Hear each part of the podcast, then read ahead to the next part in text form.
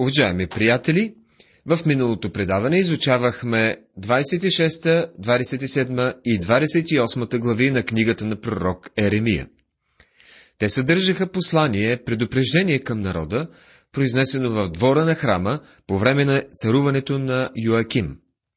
Разгледахме и притчата за хомотите. Тази вечер ще се занимаем с следващото послание – посланието на надежда за първата вълна пленници – ето думите на писмото, което пророк Еремия изпрати от Ерусалим до останалите старейшини на пленниците, до свещениците, до пророците и до всичките люде, които Навуходоносор бе закарал в плен от Ерусалим в Вавилон. Книгата на пророк Еремия, 29 глава, 1 стих. В 29 глава е записано писмото на Еремия към хората, които са взети в плен, когато Йоахин е цар – Пълният плен на Юда става 11 години по-късно. Това е записано в четвърта книга на царете, 25 глава, от 1 до 7 стихове. Божиите наставления към тях са следните. Така казва Господ на силите, Израилевият Бог, на всичките пленници, които аз съм направил да бъдат закарани пленници от Ерусалим в Вавилон. Постройте къщи и живеете в тях. Насъдете градини и яще плода им – Вземете жени и народете синове и дъщери. Вземете жени за синовете си и дайте дъщерите си на мъже, за да народят синове и дъщери. И умножавайте се там и не се намалявайте. Книгата на пророк Еремия, 29 глава, от 4 до 6 стихове. Това означава, установете се в Вавилон. Не си мислете, че ще бъдете освободени всеки момент. Дързайте и планирайте своето бъдеще. Оженете се, основете домовете си, защото ще останете тук доста дълго време. Търсете мира на града, където ви направих да бъдете закарани пленници, и молете се за него Господу, понеже в неговия мир ще имате и вие мир. 29 глава, 7 стих Търсете мира на града, в който живеете и си молете за него. Това е съвета на Божието Слово. Те не трябваше да подклаждат бунтове. Трябваше да се установят и да бъдат добри и съвестни граждани.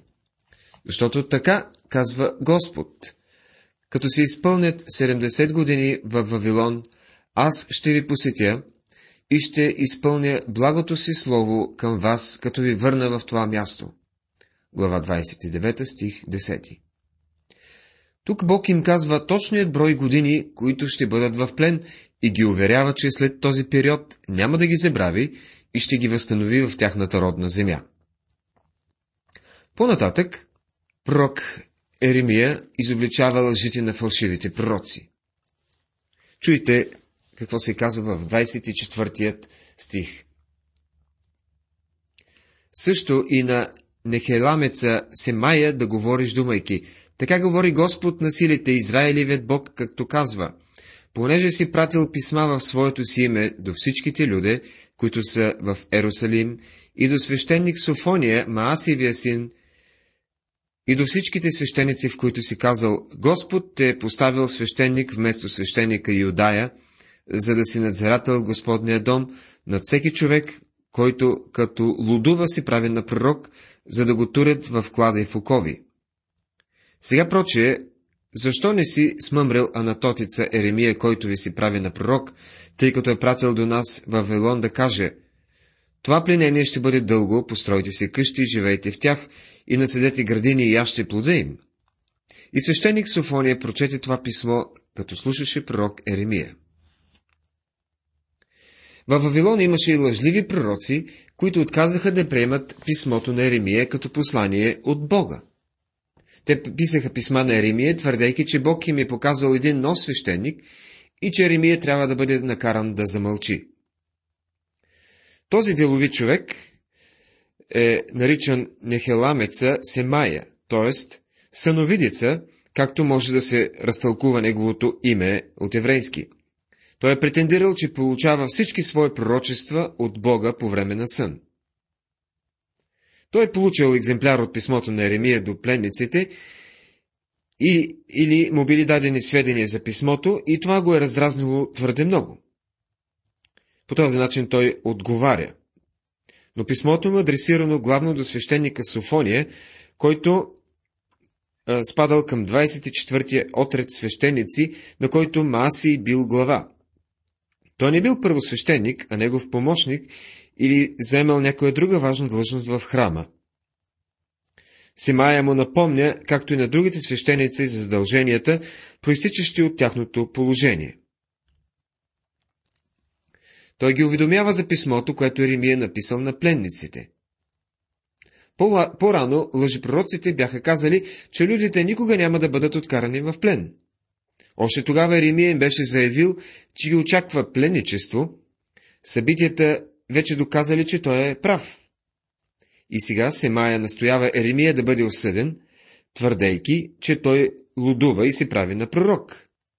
Очаква, че свещениците ще се разпоредят пророкът да бъде поставен в клада и в окови. Тогава Господнето Слово дойде към Еремия и рече, Прати до всичките пленници да им кажат, така говори Господ за нехеламеца Семая, понеже Семая ви е пророкувал, а аз не съм го пратил и ви е направил да уповавате на лъжа. Затова, така казва Господ, ето ще накажа нехеламеца Семая и потомството му, той не ще има човек, който да живее между тия люде, нито ще види доброто, което аз ще направя на людите си, казва Господ. Понеже е проповядвал бунт против Господа. Книгата на пророк Еремия, 29 глава, стихове 30, 31 и 32. Разбира се, Бог произнася своето осъждение към тези фалшиви пророци. Бог е говорил много впечатляващо през цялата история. Той казва на Юда, че това, което им се случва, се случва поради греховете им. Той винаги осъжда греха. Бог не се е променил. Много хора биха желали да мислят, че Бог от Новия Завет е различен от Бога от Стария Завет. Но Той е същата личност и въобще не се е променил. Не е остарял, нито е научил нещо ново. Той е същият Бог. Но Бог не само, че е говорил през историята, но също така Той ни е говорил и в своето Слово. Слушайте и Симон Петър. В своето второ послание, първа глава, втори стих, 20 стих казва Това да знаете преди всичко, че никое пророчество в писанието не е частно на пророка обяснение на Божията воля. Това е най-важното. Да знаете преди всичко, това, което трябва да научим още в първия клас. Има две неща в този стих, които не се разбират правилно. Едното е, че когато изследвате едно пророчество, трябва да се има в предвид цялото пророчество. Не можем да вземем едно пророчество изолирано от останалите. Това е едно вярно изказване, но не това ни учи този текст. Има и други, които казват, че нямаме право да тълкуваме сами едно пророчество. И по този начин ни отнемат свободата от свободната воля, която ми е дал Бог. Не това има в предвид Петър. Той въобще не говори за крайните резултати от Божиите пророчества, той говори за техният происход. Нито едно писание в Библията не е било частно тълкование. Пророците, които са го написали и изговорили в древните времена, ни дават резултат от своите наблюдения. Те говорят това, което Бог им е казал да кажат. Когато ние с вас се докоснем до писанията, ние идваме до едно място, където трябва да сме готови да паднем в прахта по очи. Не казвам, че просто трябва да признаем, че сме нищо, че сме грешници. Но трябва да сме готови да поставим на земята собственото си мнение, да сложим всичко долу и да слушаме това, което Бог има да ни казва. Това беше проблемът на свещениците и пророците и първенците в дните на Еремия. Това е и нашият проблем днес. Всеки човек има своята малка гледна точка, носи своите си плакати с протести, своите оплаквания всеки ден. И ние правим това поради ограничените си знания. А Бог има цялото знание. Той има всичките факти, всичките обстоятелства. Не е завярване, че някои хора смятат, че могат да седнат на неговия съдебен престол. Малкият човек става и казва, Господи, ако си там горе, аз не съм сигурен, че си там, а мене е много трудно да ме убедиш, защото съм много умен, а моят интелект ми казва, че ти грешиш. Приятели, това е най-голямата арогантност. Ако една малка мравка пропълзи и седне на вашия стол, погледне ви и ви каже, Виж какво, сега не ми харесва начина по който си построил тази къща, не ми харесва начина по който си посадил цветята, не ми харесва какво ядеш. И знаете ли какво ще направите с тази мравка? Ще изхвърлите от стола и ще я стъпчете. Това ще бъде нейният край. Но Бог е толкова милостив към хората. Той не ни стъпква, той ни дава втори шанс. Присъдата, издадена над Симая заради написването на това писмо, е сурово. Бог му изпратил отговор, наредено било да изпрати до пленниците, които го окоръжавали и подкрепали, сякаш бил пророк, въздигнат от Бога. Симая ги бил направил на глупаци. Симая им бил обещал мир в Божието име, но Бог не им го изпратил. Направил ги предатели, проповядал бунт против Господа, така както Анания. Към своя край той също ще бъде безумен и неговото име и потомството му ще бъдат погребани в забрава. Така не ще има човек, който да живее между тия люди, и нито си Мая, нито някой произлязал от него ще види доброто, което аз ще направя на людите си, заявява Господ. Уважаеми приятели, ние продължаваме напред към следващата глава, глава 30. В глава 30 се говори за наближаващата голяма скръп. Но като цяло, от 30 до 39 глави оформят четвъртата главна част от книгата на пророк Еремия и съдържат пророчества относно бъдещето на 12-те племена на Израел и наближаващият плен на Юда. Пророчествата в тази част не са в хронологически ред.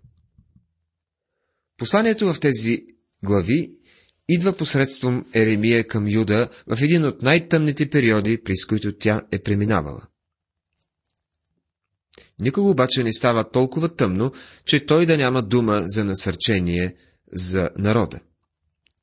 Проповедта в тази 30 глава е много по-различна от предишните.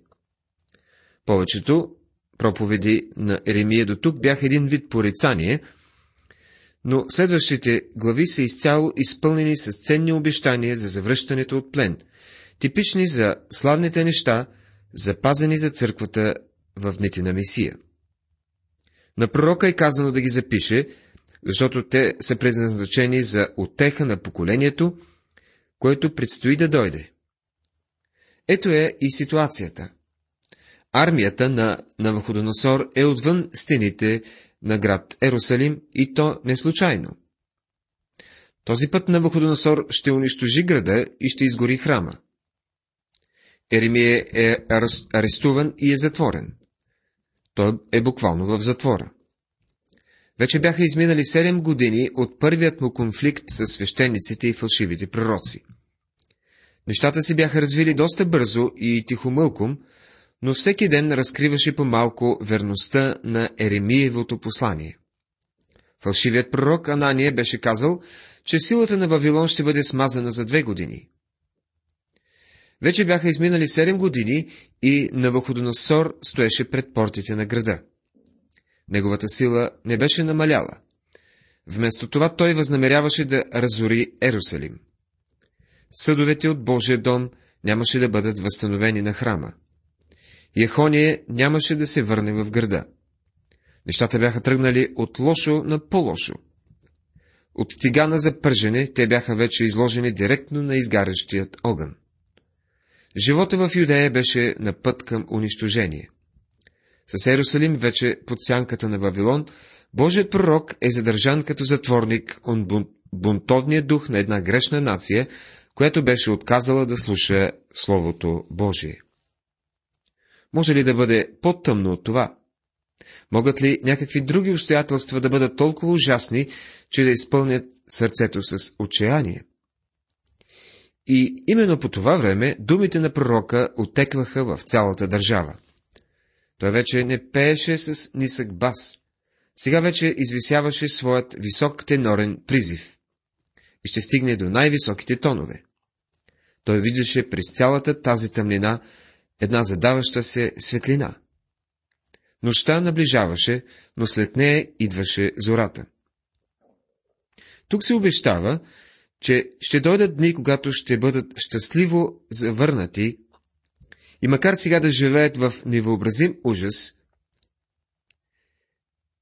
при все, че техните потисници са силни, и макар все още да не са се върнали, ще дойде времето на Божието избавление. Словото, което дойде към Еремия от Господа и рече, така говори Господ, Израилевият Бог, казвайки, напиши в книга всичките думи, които ти изговорих. Глава 30, стихове 1 и 2. Той пише сега своите пророчества. Все пак Еремия се намираше в затвора, а не на Амвона в църквата на сутрешното богослужение. Защото ето идат дни, казва Господ, когато ще върна от плен людите си Израел и Юда, казва Господ, и ще ги върна в земята, която дадох на бащите им, и ще я владеят. И ето думите, които Господ говори за Израел и за Юда. Защото така казва Господ. Чухме шум на треперене. Страх има, а не мир. Книгата на пророк Еремия, глава 30, стихове 3, 4 и 5. Хората бяха получили съобщение, съобщение, което Еремия бе изпратил, че няма да има мир, а фалшивите пророци бяха казали, мир, мир ще дойде. Но мирът все не идваше. Попитайте сега и вижте, мъж ражда ли? Тогава, защо гледам аз всеки мъж с ръцете си на кръста като жена, която ражда, и лицата на всичките пребледнели? Горко, защото велик е оня ден, подобен нему не е бивал. Именно той е време на отеснението на Якова, но ще бъде избавен от него. Книгата на пророк Еремия, глава 30, стихове 6 и 7. Еремия вижда великият Господен ден, идващ, за който другите пророци, включително и пророк Исаия, говориха. Те всички казваха, че ще бъде ден на тъмнина, а не на светлина, че хората ще преминат през голямата скръп, преди да видят светлината на новия ден. Всъщност тук Бог казва, все още нищо не сте видели. Великата скръп е много по-лоша от това, през което преминавате сега. В оня ден, казва Господ на силите, ще струша хумота му от врата ти, ще разкъсам оковите ти, и чужденци няма вече да го поробват, но ще слугуват на Господа своя Бог и на цара си Давида, когато ще им въздигна. Глава 30, стихове 8 и 9. След това отвратително време на мъка, народа на Израел ще се върне в земята си. Давид ще бъде въздигнат от мъртвите и ще управлява на тях, докато влезнат в вечното царство. Предлагам ви 18 стих. Така казва Господ, ето, аз ще върна от плен Якововите шатри и ще се смиля за жилищата му. Всеки град ще се съгради на своята грамада развалини и палатът ще се възстанови, както е бил по-напред. Това е Божието обещание. Те биват предупредени да не се предават. Да не се предават на прекомерна скръп и прекомерен страх, защото ценните обещания са достатъчни, за да бъдат преодолени страха и скръпта. Не бой се, служителю мой Якове, казва Господ. Людите ще бъдат благословени с по-добри управници. Затова се говори в 21 стих. Първенецът и седията ще бъде от тях, от техния собствен народ, и те няма повече да бъдат управлявани от чужденци и врагове, а управителят им ще произлезе и сред тях. Ще бъде човек, който е споделял с тях нещастията на пленничеството. И това се отнася за Христос, нашия управител, царя ни Давида. Пламенният гняв на Господа няма да се върне, докато той не извърши и докъдето не изпълни намерението на сърцето си. В последните дни вие ще разберете това, казва Еремия в 30 глава, 24 стих. В последните дни. Това е пророчеството, което ще се изпълни в бъдещето. То се отнася за вечното царство, което е, разбира се, все още в бъдеще. Уважаеми приятели, тази вечер ние изучавахме глава 29 и 30. Чухте посланието на насърчение за първата вълна пленници. И въпреки тежките 70 години, които предстоят, новото поколение трябва да знае за бъдещите благословения. Нека Бог да ви благослови.